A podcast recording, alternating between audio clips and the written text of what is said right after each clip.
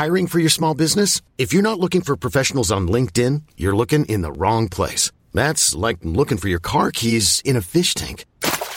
LinkedIn helps you hire professionals you can't find anywhere else, even those who aren't actively searching for a new job but might be open to the perfect role. In a given month, over 70% of LinkedIn users don't even visit other leading job sites. So start looking in the right place. With LinkedIn, you can hire professionals like a professional. Post your free job on linkedin.com slash achieve today.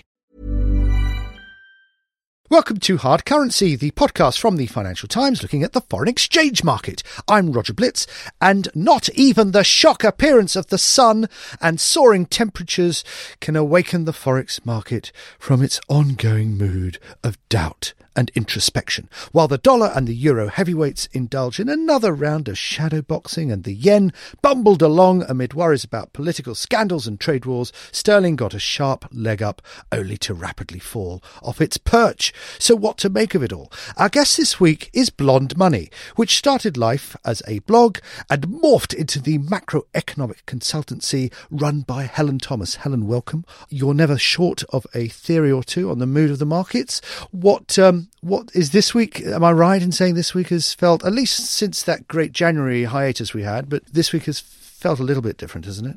It has. I think we. I, I, love that you talked about this bout of introspection. We do get those in yeah. currency markets. You know, navel gazing that goes on. Um, I think that is because we are at a juncture in what is driving currencies, and in fact, what's driving markets overall. Um, you know, we've we've gone from if we take a very big picture look, we've gone from the QE land to um, then it being about uh, flows in terms of equity markets. Then it's been about geopolitics. Currencies can be driven by all of these at different times, uh, yes. depending on what's going on. But I think right uh, at this moment, um, it's looking for what its driver actually is. Um, I think the interest rate differential uh, drivers are starting to pull back, although there are moments, like we've seen with the pound, as you say, this week, where they reinstate themselves momentarily. But uh, but yes, I would say that um, it's much more of a flow story from here on in, and that's flows in the biggest sense. Flows between assets, but flows between countries. Yes. Okay, so from this week, you mentioned sterling as one indicator. We've been in this kind of euro dollar range for a while. I gave it a boxing analogy. Is one going to out punch the other eventually? Absolutely, yes. I'm sure of that. Um, there's certainly enough moving parts for that. We've, we've obviously we look ahead to the rest of the year. The big question in euro is uh, this pulling back from QE. That's kind of signalled in, in, in Mario Draghi's. Um, I call it. You know, he's a Jedi central banker. Yeah. He's excellent at at, at, making you think this is not the QE you're looking for. I hope people get the Star Wars yes. reference. Be upset if they didn't. But uh, but but effectively, you know, he's he's trying to withdraw the stimulus whilst trying to make sure it looks like he's not doing it, so we don't panic. Yes. But clearly, the signals are um, that is coming in Q3, Q4, um, and then on the other hand, with the US, um, we know pretty much we, we know what the Fed are doing. Although, do we really actually? Because you know Powell is new to the being the chair, even if he's been on the the board for some time. And what is Mr. Trump going to do in his uh, his uh, global ambitions? Yes. Okay. So um, this this is going to play out for uh, still a fair while. I mean, we have the ECB meeting next week, and uh, yes. uh, there seems to be plenty of scope for the ECB to pull back from this this um, uh, Q3, Q4 move mm. towards mm. getting off QE. Yeah. Um, is is that? Uh, are we starting to see the markets doubt? This whole idea of coming off QE, not just there, but the Bank of Japan, which we've seen the yen weakening as well. I think, I think, I would actually put the yen weakening down to uh, the calendar because it's often talked about fiscal year end in Japan. You know, March is, uh, well, beginning of April is the new fiscal year. The yen does tend to rally, although not always, but quite often it does as we go into the end of the fiscal year, which is definitely what it did this year, and then sell off again once we start a new year and all the money flows out overseas. And the data has shown that the Japanese are going and putting their money into foreign assets as we've started a new year. So I think the yen story is just driven by that for now. Um, and I actually say, um, I would actually say QE is a bit of a busted flush, to be honest with you. I think it's. I'm glad you said that. I think it's not really um, that important. uh, but but is it? Uh, but as a driver, because uh, what you said right at the beginning Yeah. was the market looking for some some Yes. kind of conviction. Yes. Well, I think actually, um, I would appeal to people who listen to this who remember the 1980s, of which I'm sure there are many, um, because uh, in effect, we're going back to kind of the playbook of trade wars. And uh, I remember being told, although I didn't remember trading it myself, for example, cable, sterling dollar, was traded a lot off balance of payments data when it came out in the 80s. That used to be a big driver, and that actually really should be um, a driver once again in this world where trade flows are now shifting and, and potentially going to shift quite a lot uh, if Trump does fulfill the rhetoric he's talking about. So to summarise, you actually think that to trade the market at the moment, get close to the whole protectionist story. Yeah. Uh, but how do you trade that on a short term basis? Because these headlines are coming thick and fast. It's very difficult to know what the long term game. There's a wonderful playoff going on between US and China, which could take months It could to. take months. It could take months. so and how do you trade? It's uh, as ever with currencies. It tends to be you're either going to do brilliantly over the next thirty seconds or brilliantly over the next thirty years.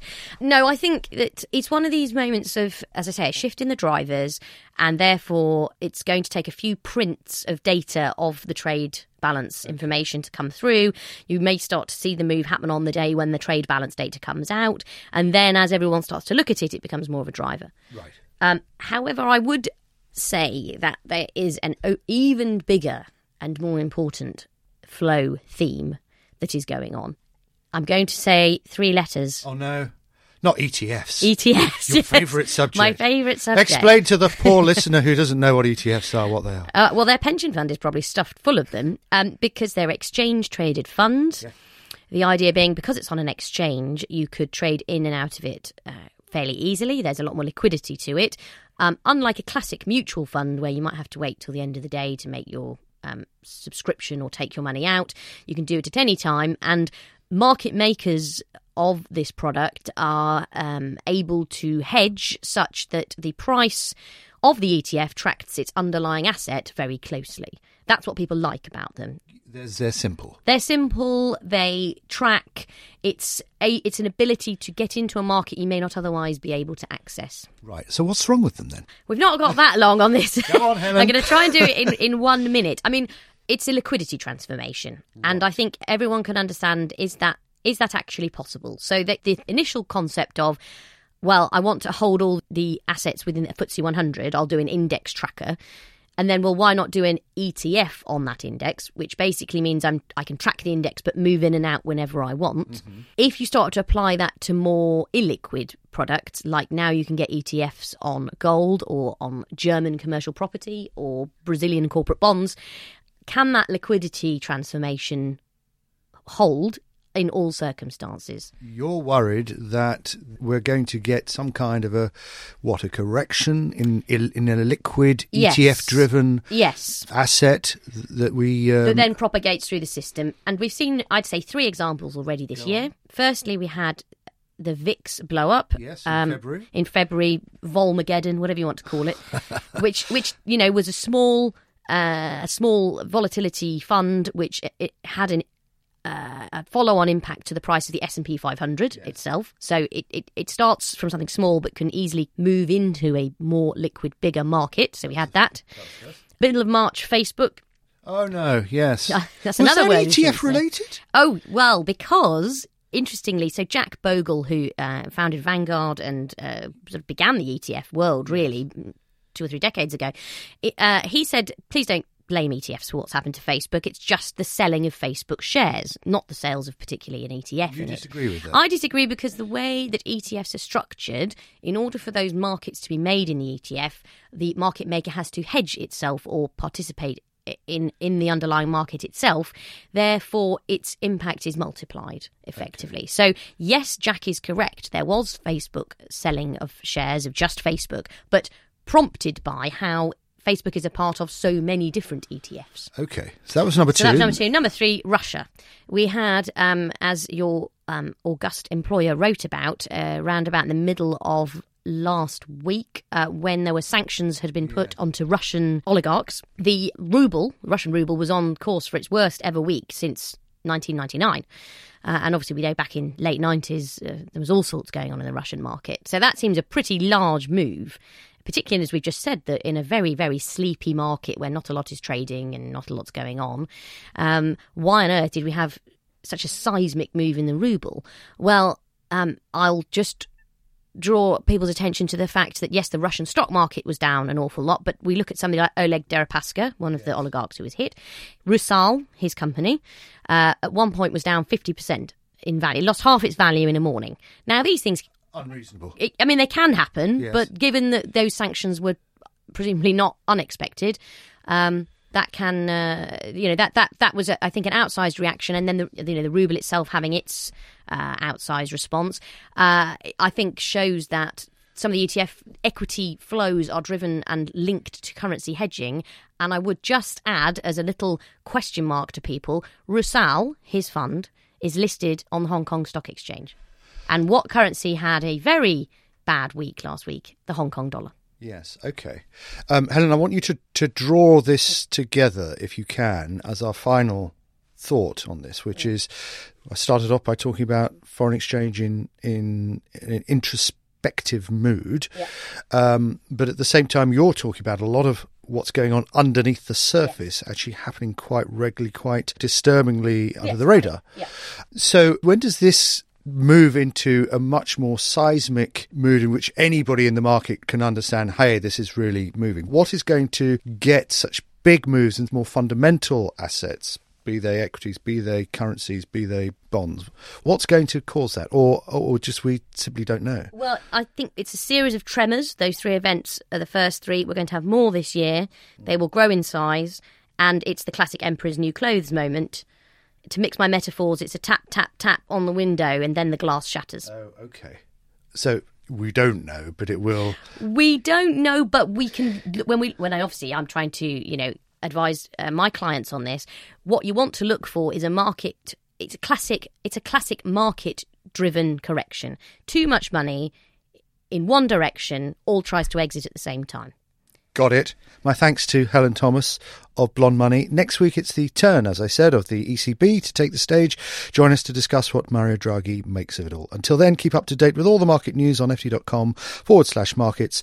From hard currency, it's goodbye. Here at Bellingcat, we get to the bottom of things. From a global crisis to an underreported event, we find the facts using publicly available tools and resources uncovering what is hidden on and below the surface. We connect the dots using social media posts, satellite images, and public records, and empower others to do the same by sharing how we do it. The ability to do so is only made possible by our readers, supporters, and community members. Care to join us? Learn how at bellingcat.com.